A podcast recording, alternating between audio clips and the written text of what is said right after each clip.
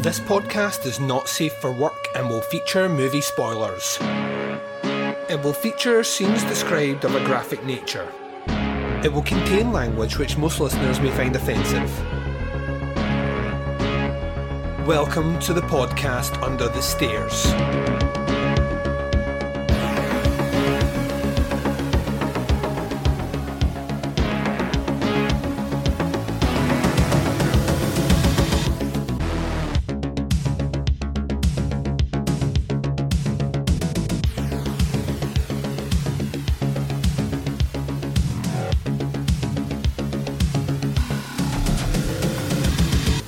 Hi, everyone, and welcome to the podcast Under the Stairs. This is episode 389. I'm your host, Duncan McLeish. Welcome to the show. Up on this episode, we're continuing another week of summer series action, hitting into the sevens. A great group of podcasts and hosts joining me for the entire week as we roll through 77 today, 87 tomorrow, 97 on Wednesday, and 2007 on Friday we are picking the third pick for each of those particular years in their respective decades to sit along and do the Thunderdome next year. So the choices have never been more important. And trust me when I say you'll be glad that it was left in these safe hands. Before we get to that, as always, let's catch up with where we are under the stairs. Now, this is a, let's see if we can do the math here. This is a six episode week and that's primarily because last week was supposed to have six episodes and didn't. The file for my Fright Fest audio, for whatever reason, turned out to be corrupted as fuck. I blame copious amounts of internet porn and downloads from LimeWire, and that's a joke that only people from the 90s will get. And yeah, that's why that file is now having to be re recorded. So your week sounds a little like this. Today, 1977. Tomorrow, 1987. Wednesday, 1997. Thursday, your Fright Fest screener review that was corrupted. And then on Friday, 2007. Saturday, no episode at all. Sunday, Sunday, Sunday, Knife of Ice, finally, in the 88 Films Italian Collection series. On the T Putz Collective, if my workings are correct, I'm recording Doing the Nasty on Sunday. And you know what that means? That episode is going to be out Sunday night. So there you go. Um, I will also stress that next week an episode will be put out on Monday. Now, I fully appreciate that Monday is a state day of mourning in the UK uh, to mark the Queen's burial, and as a result, I think pretty much everything is closing down. Um, I will be putting out an episode not because I'm anti monarchy or anything along those lines. It's more that I have a schedule to keep of shows. They're already recorded, they're already programmed in, and I can't really deviate from them now. So that episode will be out on Monday. I completely appreciate and understand if you don't check it out on Monday. That is your choice, it's your decision, and yeah, you're well within your rights to do so. Now that I've got all that out the way, let's get down to it, shall we, ladies and gents? Let's do this thing. Welcome to a summer series episode. Welcome to the podcast Under the Stairs. Most importantly, though, welcome to 1977. You see that crap? All that horror crap? Things coming out of crates and eating people? Dead people coming back to life? People turning into weeds, for Christ's sake? Well, yes, I did, but I. Well, you want them reading that stuff? Well, no, but. All right, then. I took care of it. That's why God made fathers, babe. That's why God made fathers. But I have proof, and tonight I'm going to sh- show you something. You are mine! You are mine!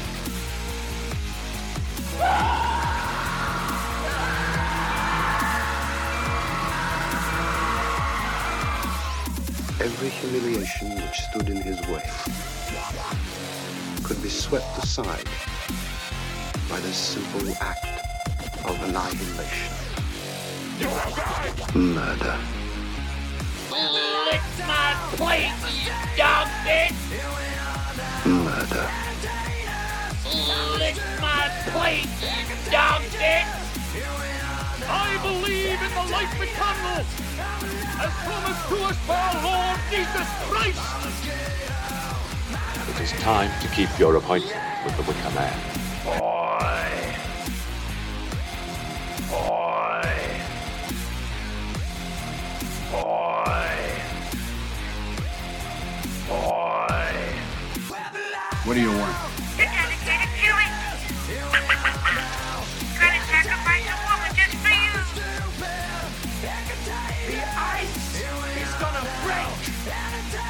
Simple act of annihilation. Murder. Wolfman's got NARS! Most of all, fuck you! Fuck you, asshole. That's fucking crazy, man. Ted, hey, Ted, where the hell is Corkscrew? Goddamn motherfucker got blood all over my best clown suit. You stupid bitch, you filthy slut! Did you fuck with me? Most of all, fuck you! Because I cut off his legs. And his arm. And his head. And I'm gonna do the same to you.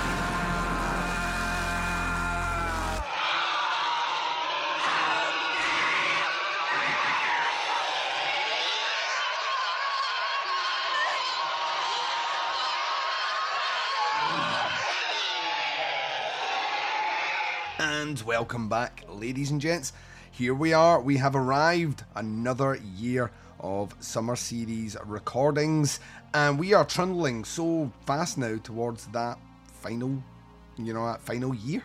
Um, couple still to go, and this is 1977 on this episode. The entire week will be the sevens. Now, originally um, advertised is the word for for this episode. We were supposed to have Jerry Herring. Sadly, um, he got struck by what sounds like pretty nasty weather last night, and it has knocked out everything for him. So he has sent me because he trusts me, and everyone on this recording also trusts me not to not to change things. He sent me his picks. Now, I will tell you what they are at the end of each episode, and we'll see if it has any impact on what is going on. But I do have some incredible hosts that are here with me. So we're going to go around them, we're going to introduce them, and then we're going to get down to some good old fashioned business. Joining me on this episode, as he will be for the entire week, is my colleague, a long time, long suffering colleague over on Duncan and Bo Come Correct. I mean, that show's been on the go for eight years, which means, uh, like, we're almost one dog year. If that makes you feel any better, uh, Bo. a It dog, does. a dog, a dog paw, because we know what that means in Twin Peaks language. Um, Yeah. Bo Ransdale, how are you doing? I'm doing great. It's it's exciting to talk about these movies. Uh, it is always exciting to be part of the summer series. Uh, I, and I'm not being sarcastic when I say that, which Good. is weird for me um, to say anything without at least a hint of irony.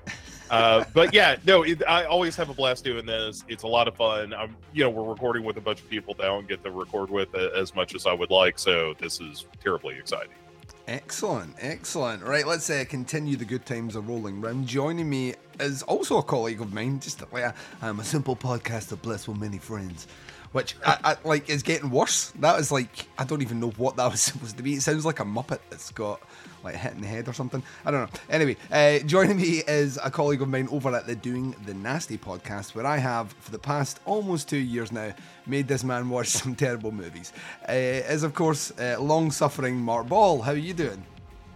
Hello, gentlemen. Good morning. Uh, it, it- not everything at Doing the Nasty was long suffering. I actually just showed somebody Massacre Mafia style for the first time last night, and it went over very, very well. So that list has also provided us with some pure, pure fucking gold. Uh, yeah, dude, I'm stoked to be here. I'm sad this is the, the last summer series show for the year, and then I, I, it's it's kind of like the day after Christmas for me. I always get a little sad when these things are over. I'm like, oh, now I got to go back to just like watching shit on my own for the most part. So Well, if it makes you Uh, feel any better, when when this summer series finishes, like the day after it finishes, you have a list of 150 movies to watch. So um, that'll be fine. that's next year. That's, that's all of them. Um, and I and I like a whole nine months to prep. So yeah, sounds like looking forward to it, man. I, I, love I love doing these. Awesome. Right, also joining me is another guy that I seem to have just known for years.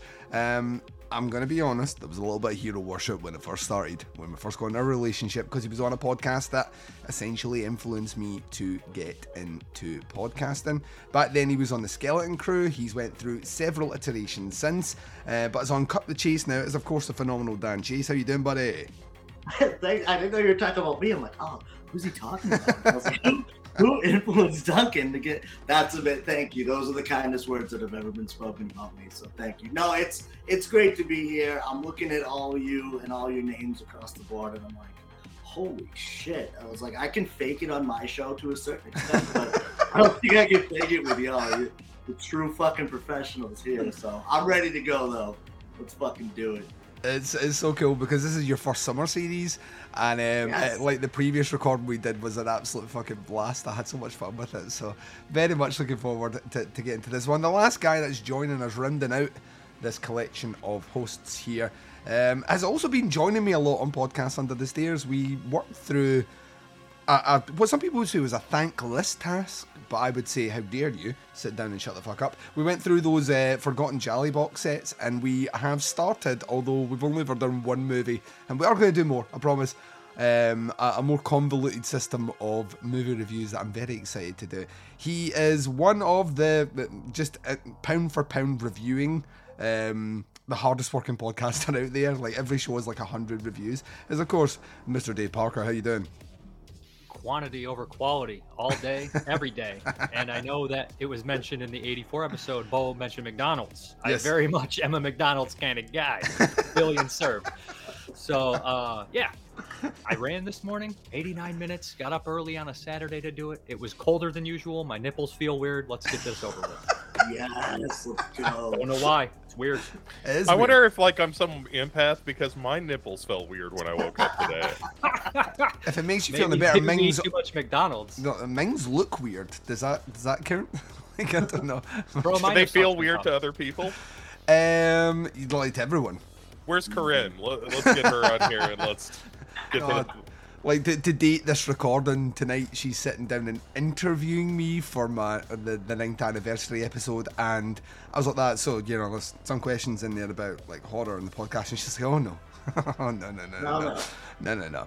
Um, so I, I just reminded her before we start recording, so she doesn't have to mention it on air. It's nine inches and veiny, um, so we don't need to mention it on air. Uh, so there we are. about your nipples then. Yes, weird. I told you they look weird. Nine inches and veiny. Um, maybe you're pregnant. I'm always pregnant. That that explains my belly. That's what I tell everyone. Uh-huh. Um, so right, we have two movies on this episode going head to head. Now originally we had three, but we have done um, we've done pretty much what the listeners will hear on the the Nings episode, and that in the week running up to it, because it's towards the end of the recording schedule. I'm like. Can we not just shave a few off here? Which we duly did.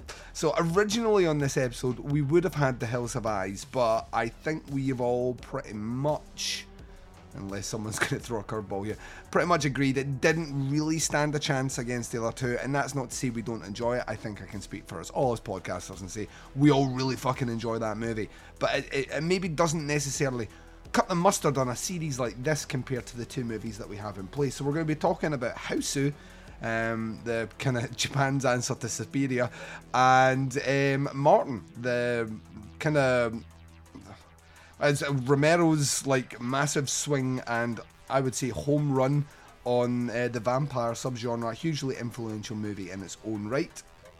And that's what's going head to head. As always on these shows, what we'll do is we'll go around, I will give some details, we'll do many reviews and conversations. We'll then come to the end and we will see where the chips fall uh, in terms of our votes. Now, because this is no double episode kind of recording for, for votes or anything, this is just going to be a binary yes or no from each of us.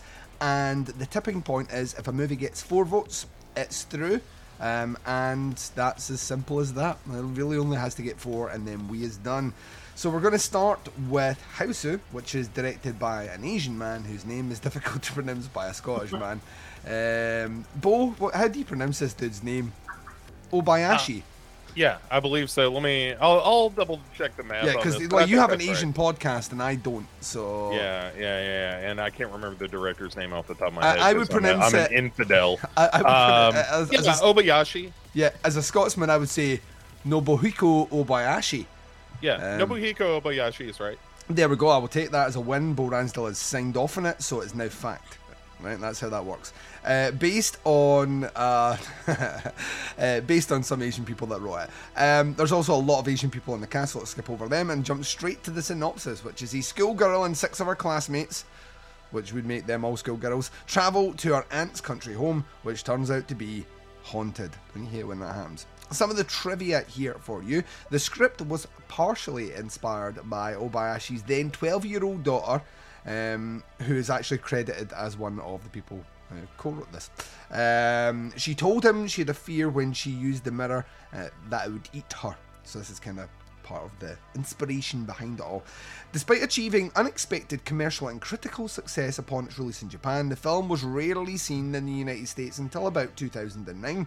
Once the film appeared in a DVD collection available in the West, American audience members began to clamour for screenings of the film, and it has since received overwhelmingly positive reviews from American audiences and has gained a cult like following in that country, in your country folks, because you're all Americans and I'm not. I'm the heathen. Um, the film was commissioned by Toho Studios in reaction to the success of foreign horror films like Jaws from 1975 and designed to be a domestic reflection of the successful Western films on the genre.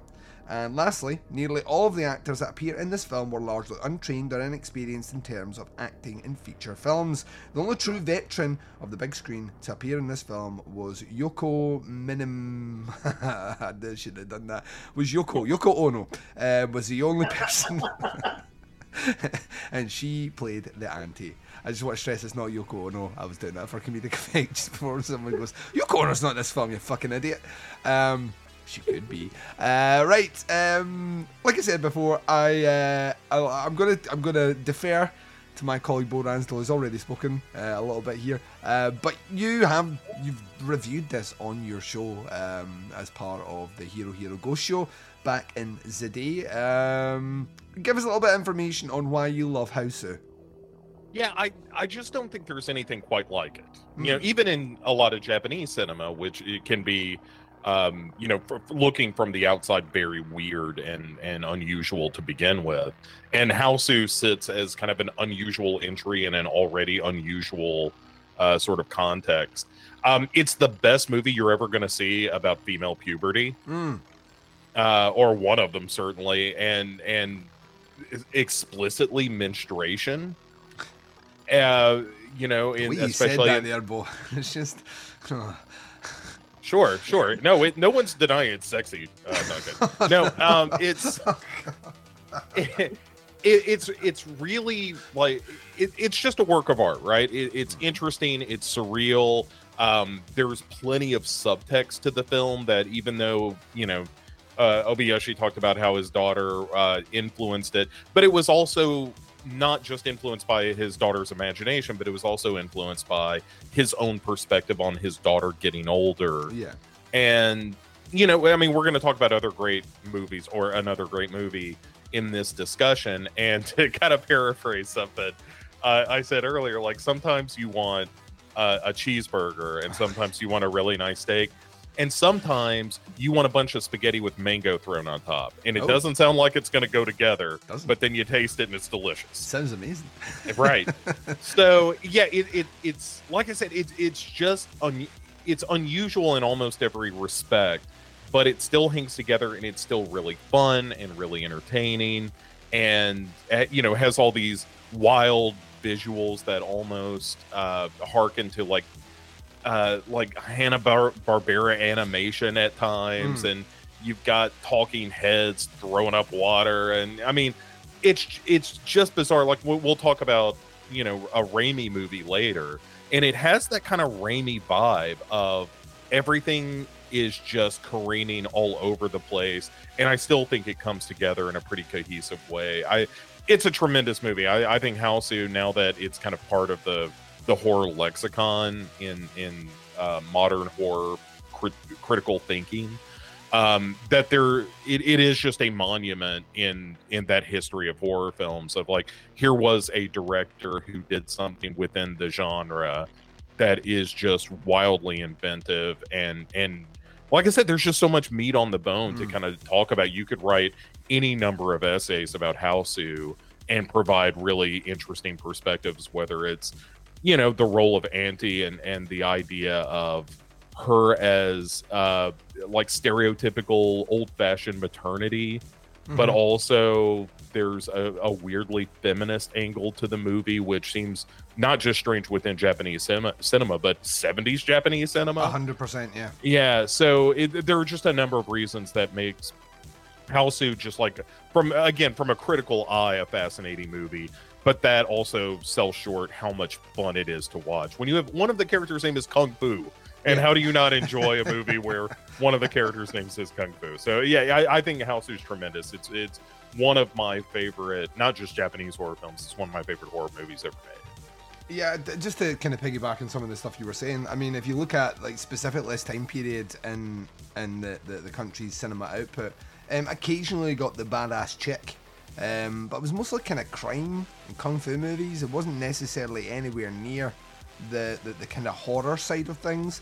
Um, and and most of tho- those movies before, even when you're looking at movies like Onibaba or even something like Kuroneko, um, the kind of female perspective on thing is more of the terror than it is necessarily on the the, the kind of the, the kind of protagonist side of things. So you know, it's very it's, it's very ahead of its country's curve. Which I mean, let's be honest, it, like it's still taking time to catch up, even in 2022. Um, it's still a little bit behind that um, uh, in those respects. I think as well, like the, the idea of this complete fusion of kind of pulpy pop culture and cinema probably shouldn't work as well as it does here. Um, I think that's a testament to like, this movie. Genuinely feels like nothing was like off the table. Like like any any kind of ludicrous idea was maybe tried, um, and it just so happens most of them worked. Uh, and those are the ones that make the, the, the final movie. I, I kind of agree with you in terms of it's very difficult to compare House to anything else. I kind of flippantly at the start compared it to Suspiria, and it came out the same year as Suspiria. So it's not as if, you know, Suspiria came out and they're like, let's make that. Um, it's just, you know, like I compare that because they're both, you know, the kind of schoolgirls, both set in one central location, and there's a, there's weird things afoot in the building. Um, but that's kind of where the comparisons stop. But in the way that that movie probably shouldn't work as well as it does, this movie is a testament to just really creative filmmaking. And then you add like some of the elements of horror on the top of that. And they're very imaginative, like very, very, very strange, off the wall, and, and at times a little bit unsettling. And I think that's where the movie kind of levels up for me because being able to craft a movie that does like a hundred things, and even a hundred things well, doesn't necessarily make a cohesive watch. And Hausu is, like, surprisingly is. Like, there's so many bits in this that should be the straw that breaks the camel's back, but doesn't. Actually, if anything, just adds to the enjoyment value.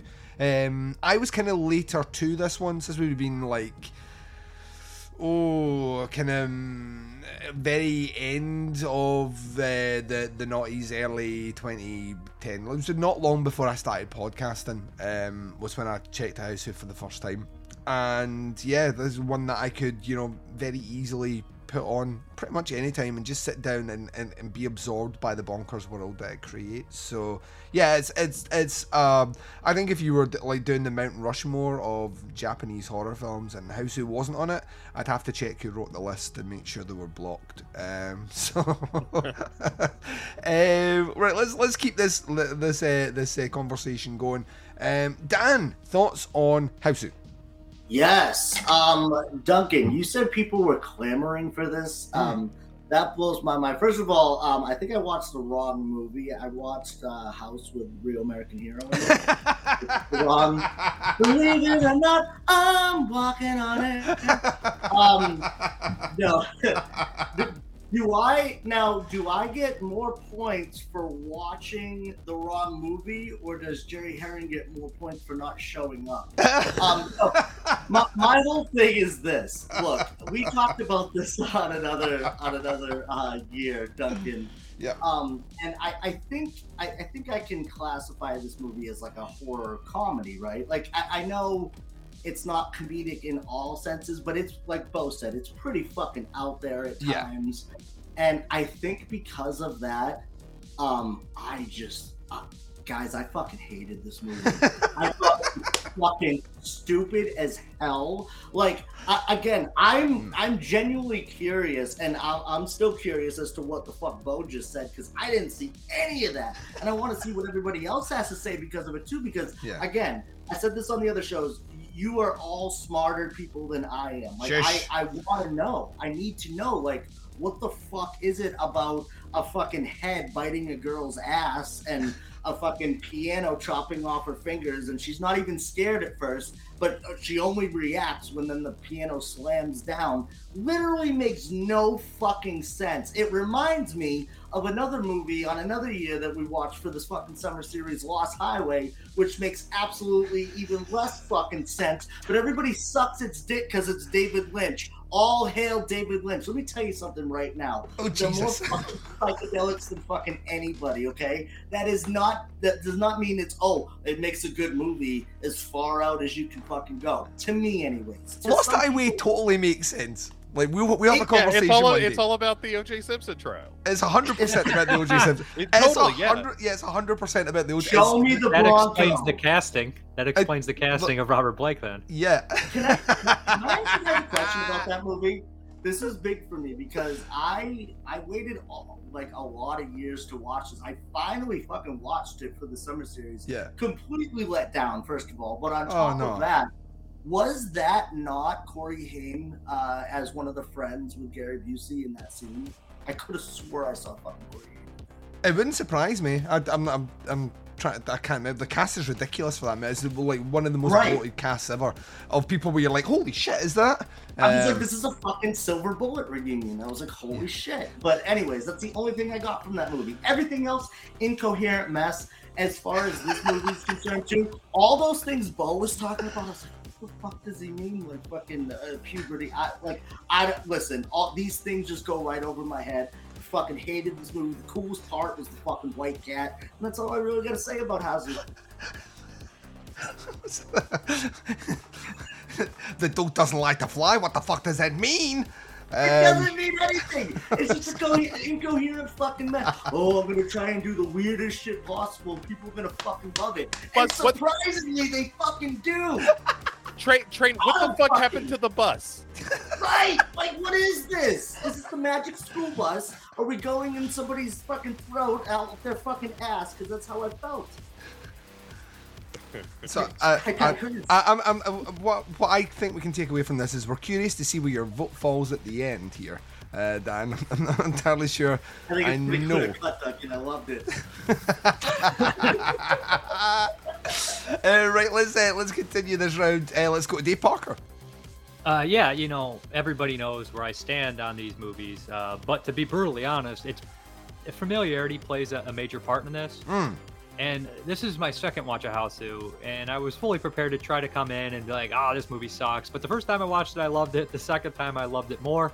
I am a fan of weird, bizarre cinema. This is a gorgeous film. Um, I do have points against it. Only I'll talk about those with Martin. Mm-hmm.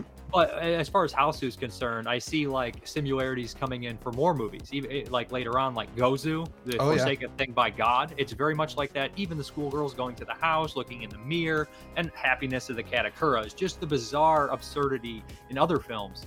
I love that basically the schoolgirls are like the Japanese version of the Seven Dwarfs. They're all just these character types. It's so cute. Um, and also, it's essentially just a live action Scooby Doo with murder. It's fucking bonkers. Like the the matte paintings. It's it's a strange film. It's not very approachable for a lot of people. So Mm. I can understand Dan like what? Why? Like, but it, this is definitely an acquired taste. You know, it's like forcing a seven year old grandmother to eat sushi for the first time and expecting her to like it. It's just like I don't know what this shit is. But Yeah. you know what I mean? Like I didn't like sushi the first time I ate it. So I understand why people don't like this movie, but I genuinely really do like it, and I, I was kind of torn um, by you know rewatching this. Uh, but like I said, the the one problem is the other two movies that I already picked are both absurdist, surreal movies, Eraserhead and Suspiria. This is also And you- true. You Yeah. somehow managed to pick all three of the same movies. Their only three movies are like that from this year. That- Yeah. it- it's a bad representation of the 70s as a whole, as 1977 Mm. as a whole, because everything else is not like this. But um, if it was arguing Eraserhead versus Hausu, I don't even know which one I'd pick because I think they're both great. If it was up to me, We throw 1997 in the fucking garbage and not pick any of those three movies and fill it with 77 and 87 movies because there's obviously a quality disparity there, a major one. And Yeah, House is, it- yeah, it- it's just crazy. I mean, House is a beautiful movie. Like, I have nothing against it. I, I genuinely love it. If I've been watching it for 20 years, it might be above Martin, but I highly doubt it. I think Martin is an endlessly interesting movie to me personally. I, I pull more from. You can't throw 77 in the bin because then we'll lose Suspiria. You No, I don't mean that. I say we throw 97 in the bin. and Ah, take right, okay, movies No, well, that's- there's no debate there. How Listen, dare you, Dave Parker? How No, dare you. 97 There's literally no debate there. we throw away Event Horizon and even Funny Games and whatever the fuck's going to make it for the third pick, and we fill it with 77 movies and 87 movies, and we call it a day. There's a man that knows fine well. There's a man that knows that we haven't recorded that episode yet, so didn't give away anything. Thank you very much, Dave. I appreciate it. I that. wouldn't do that. Uh, I, would, I would never do that. Uh, Who this guy? Um, Also, Mark, love cats. Mark, final thoughts on Hausu. Uh, so this is like the second or third time that I've seen this movie, and I definitely think that like set and setting is important when sitting down to watch this movie because uh, my mileage varied greatly on this rewatch than it did like in previous ones. I, I, I always thought this was just like such a fucking dense movie that this would take like about a hundred rewatches before you can really uh like really get a good grasp on it. And on this rewatch i kind of just found this movie like aggressively obnoxiously weird. Like every single shot and every single frame and every single edit is My a weird choice.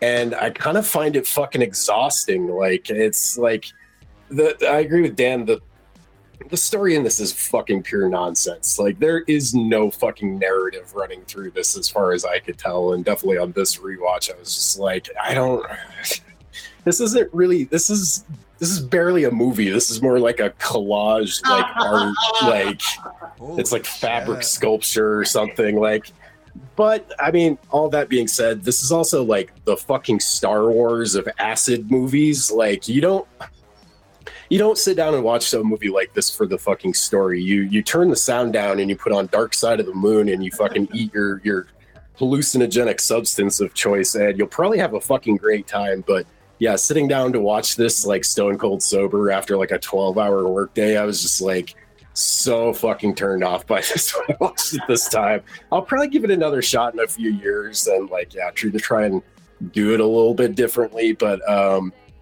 yeah, I I, I think your your your liking of this movie is greatly gonna depend on like your tolerance for really abstract experimental shit. Like I mean and also all that being said, the one note that I took for this entire batch of recordings that we're doing here today was I wrote down somewhere that uh, Hausu makes Suspiria look like clerks.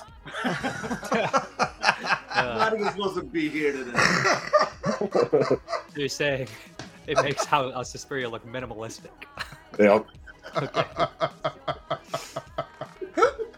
So that's where I'm at with this one. I I have slight, slight mixed feelings on this one. I think your like, mileage will vary. I- oh yeah, I think it's um, I think what we what we're taking away from that one as well that you're still on the fence as well. Excellent. That's good to that's good to know.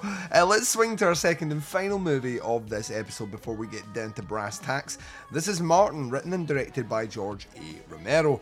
Uh, the synopsis for this one is a young man who believes himself to be a vampire goes to live with his elderly and hostile cousin in a small Pennsylvania town where he tries to redeem um, his blood craving urges. Uh, the movie stars John Amplas, Lincoln Maazel, uh, Christine Forrest, uh, Tom Savini, Sarah Venable, uh, Roger Kane, George A. Romero, any uh, cameo appearance here as well. Um, some trivia for this one. Uh, it's often to be said that this is George A. Romero's personal favourite of all the films he did.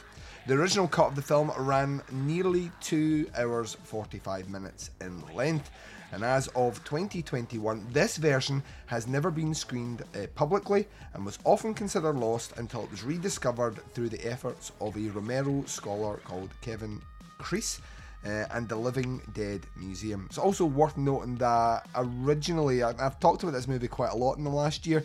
It looked like it was going to make its way onto the second sight 4K release, and that has broken down now. So I imagine if you're buying the 4K release from Second Sight, expect very quickly after another release which has this one here. So you will most likely end up owning two copies of Martin, very similar to what they did with the Cabal cut of Nightbreed, where it was finally put out and it was like a director's cut, and then like like less than a month later, where people were like, ah, but this is the Cabal cut.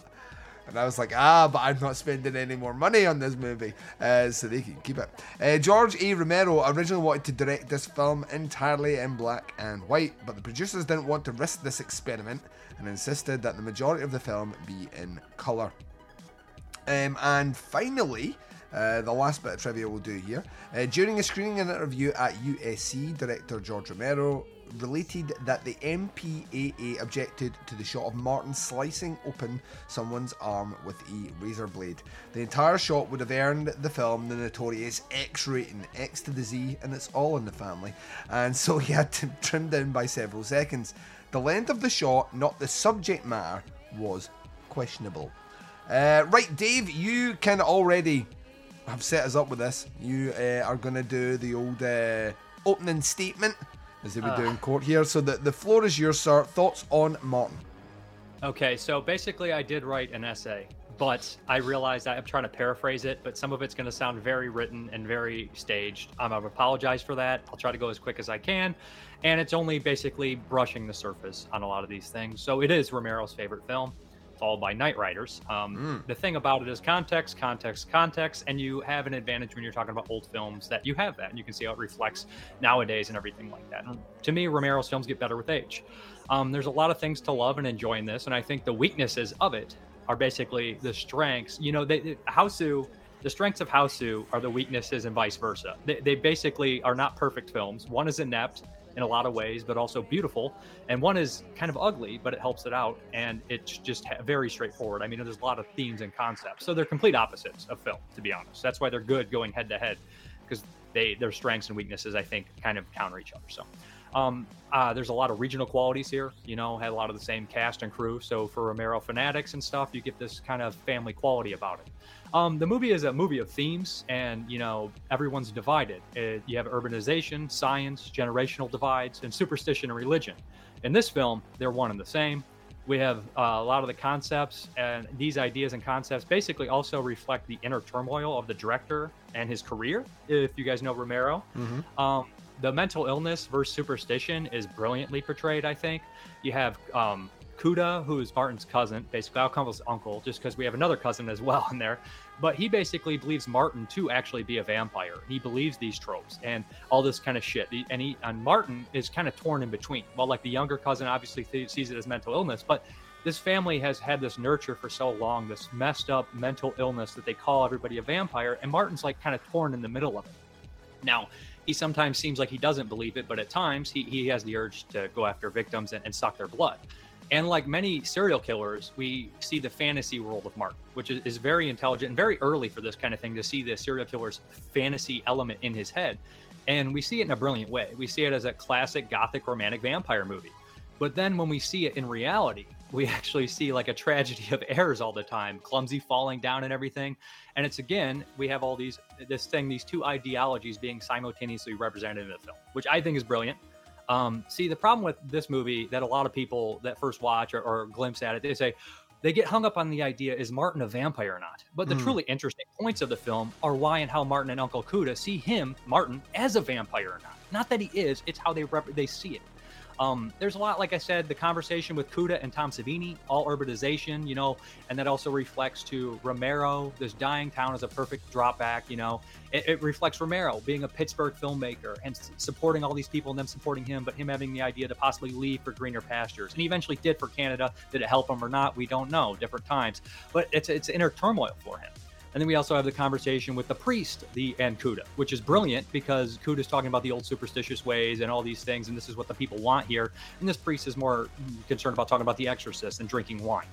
Um, so, so again, like it reflects Romero's career. Like I said, the Pittsburgh thing, but also the point at the very end, the where Martin calls the radio host and he discusses his life with him, and be, it could be looked at as someone you know he loves hearing of loves hearing, yet they don't fully embrace him until he's gone. Like they Mhm. love hearing him, like Night of the Living Dead. They love seeing all that stuff, and then when he's gone, they, they you know they laugh at him, but then they call him back. Like they're like, "Where's Martin?" I you know they're interested in him. They want him to continue, but when he's gone, you know, it's kind of that thing there. But then like here here's another thing. Here's another point I have about this.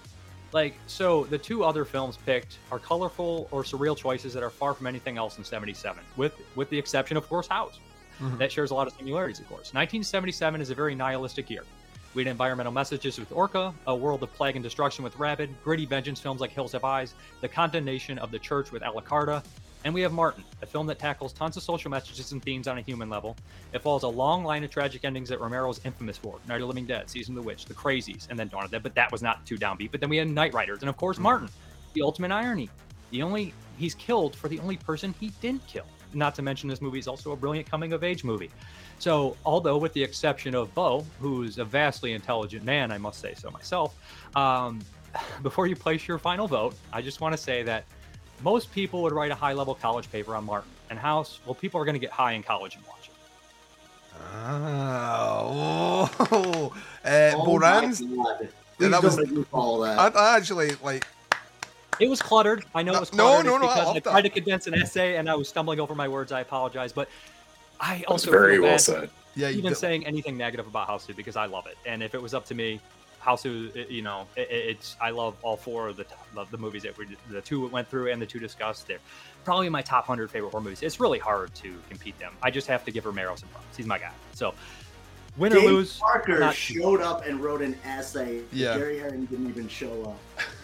Poor Jerry Herring is sitting without power right now. No, this having is the second time Jerry Herring has dodged out on an episode with me. I feel like he hates me. And that's why, because you bring the heat. Uh, right, let's swing to Boran's though. Thoughts on Martin? Well, first of all, uh, I, I appreciate being called an intelligent person. I thought you were about to Um, say that- the like the classic bowl line, which is was it sit down and shut up, you ignorant slut. Yeah, no.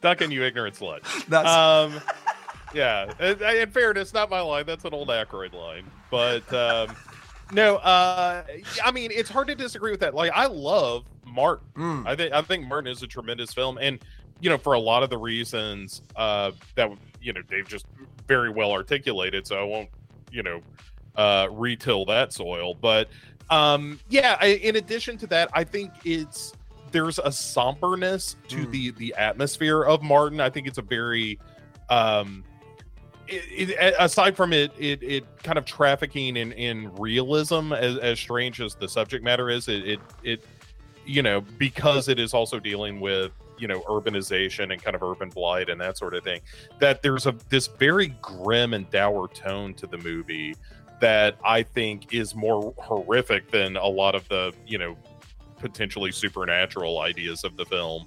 Um, yeah, I mean, how do you impugn Papa Bear's, you know, foray into vampire movies, which really, much like his zombie films, they're not really about the zombies. It's not about the vampire stuff. It's about something much more, you know, socio-political. And yeah, it's terrific. Martin's amazing. It's it's a it, you know, is it Romero's best movie? I mean, it's in the conversation. If it's not the best, then it's it's in the top two or three for sure. So yeah, I, I got nothing bad to say about Martin. No, I I'm not here to to sling stones. I think um, that there will be a massive reappraisal of that movie when the Blu-ray's released.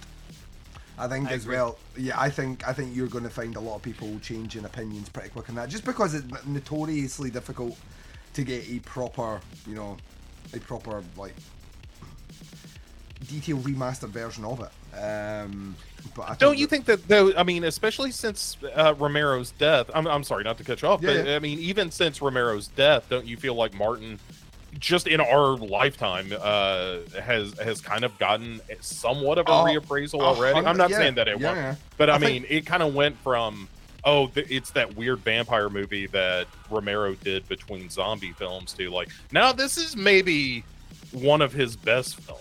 Yeah, but I, I, th- yeah. I think I think a lot of that's um, uh, trafficked in the way that his career was looked upon. You know, what I mean, it, like it, it will always be, regardless. I mean, that they- he could have made the like the definitive political thriller, and we would still like as a collective group be talking about the zombie movies. Um, it's weird because everything he really touched his hand to, for the most part, uh, certainly in the earlier part of his career, went on to shape the genre.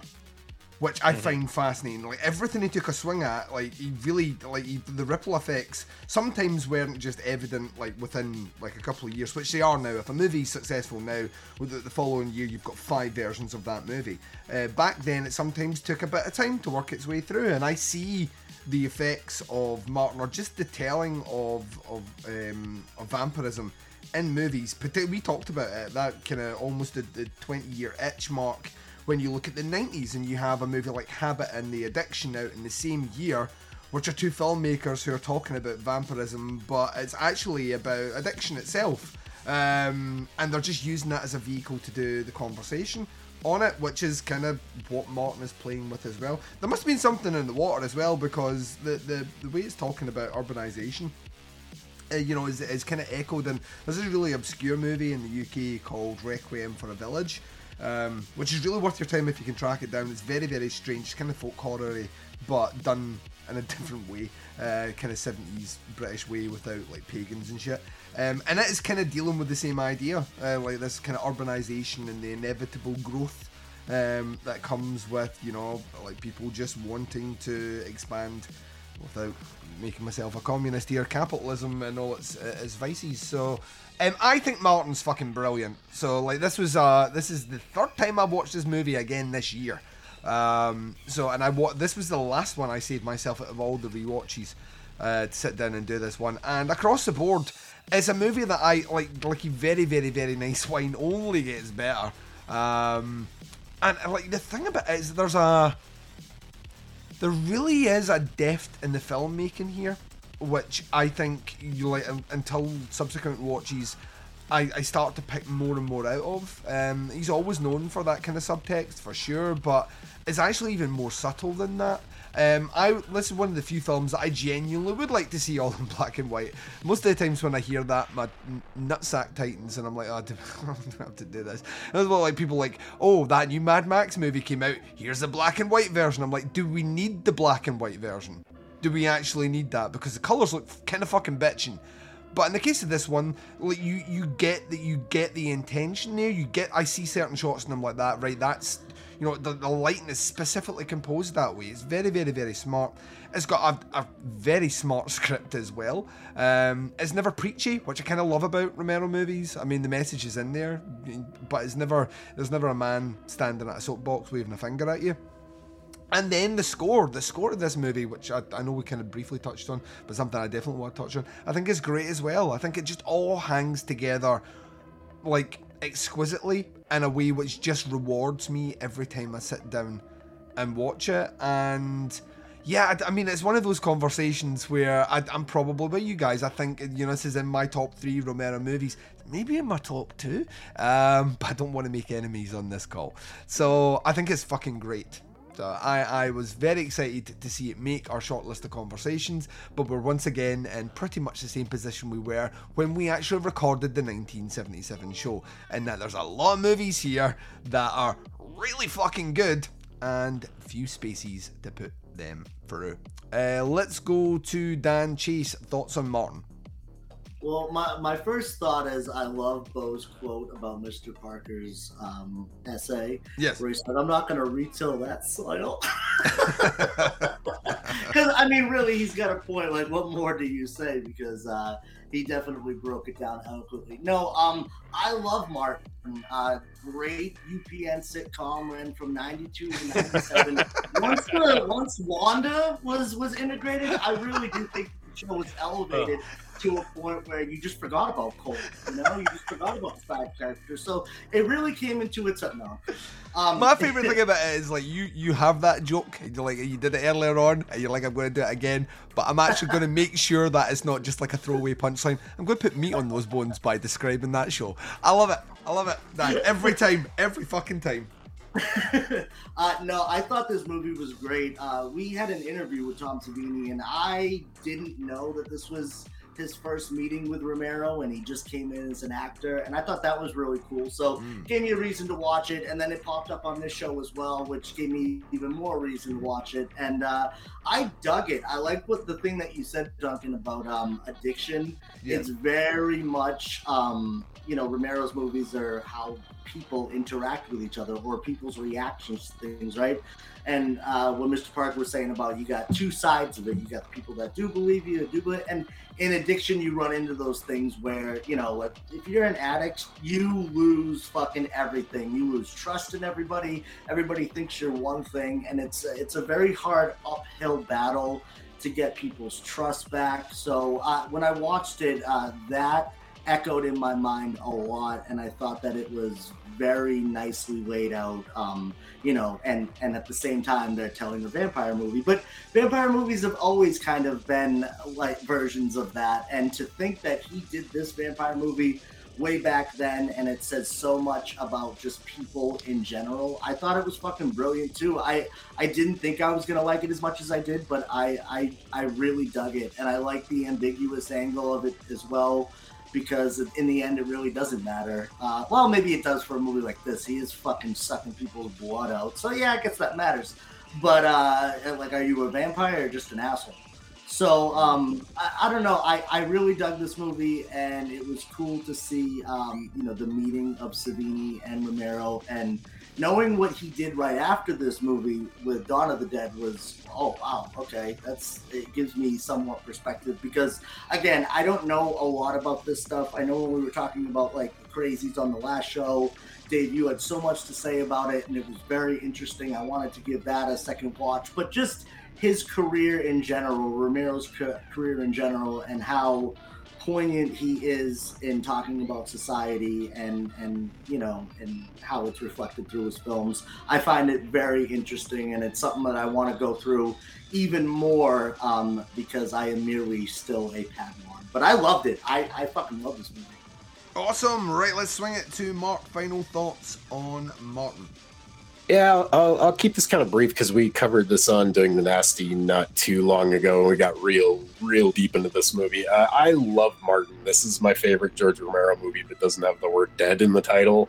Um, I it's it's like ah, it's it's such a beautiful movie. It's it's got this just weird like sad like dreamlike quality to it like and it's it's just like especially i think for the time it's just weird enough that like you're never really sure what what direction it's going in, and it's told in kind of an unconventional way. And I, I think it's it's it's unique, even just in like George Romero's like filmography. Like he never, I don't know. This this was like a weird. This and the Crazies were a weird like branching point between like his like early days where he was like you know, pretty experimental and doing a lot of weirder shit. And then, like, you know, once, you know, Dawn of the Dead came out, I think, and uh, definitely by the time Day of the Dead comes out, he, he's kind of he he he'd become the master director that we know and love.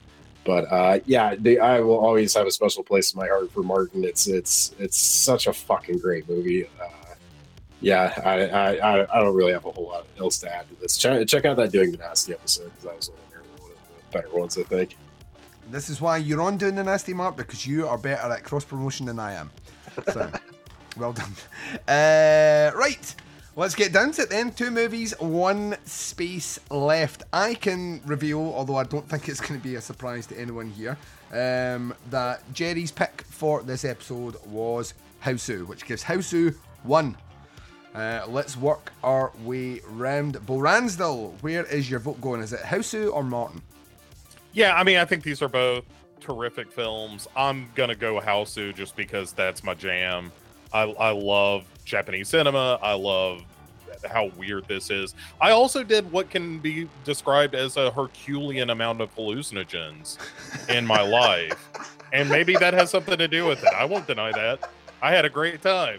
Um, so that is perhaps uh, why I'm voting Hausu. But yeah, I think if you've never seen Hausu, at least give it a shot because it, it's a wonderful film. was like, "You're not my real mom, giant talking elephant." Um, Give me another tab.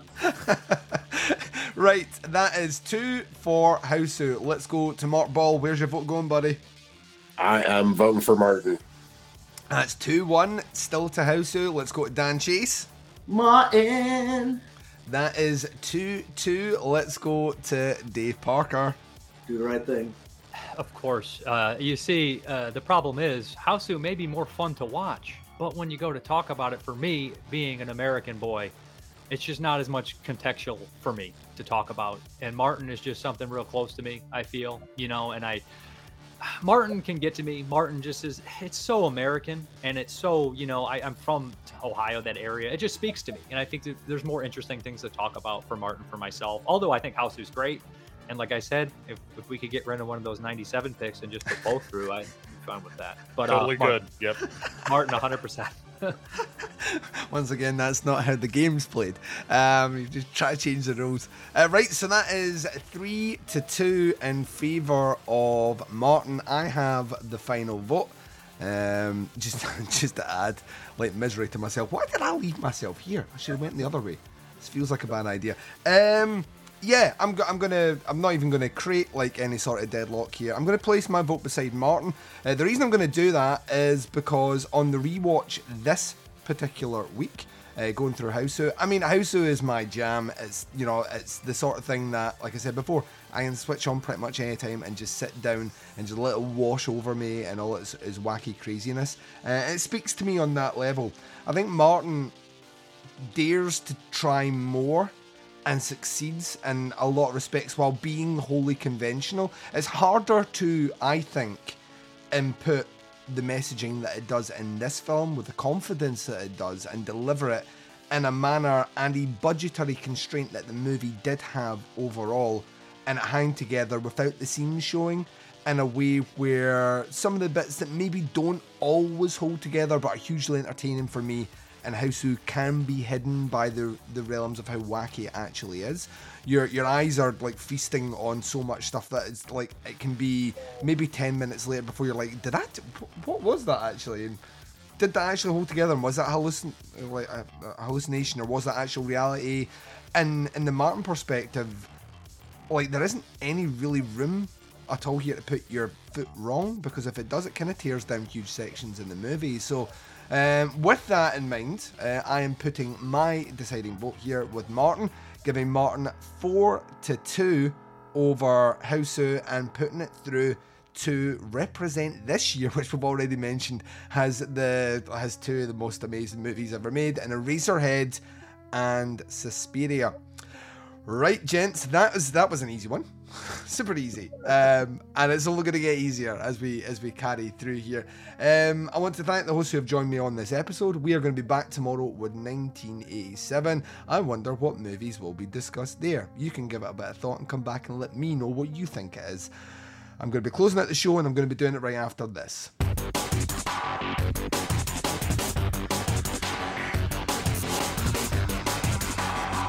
You're listening to the podcast Under the Stairs.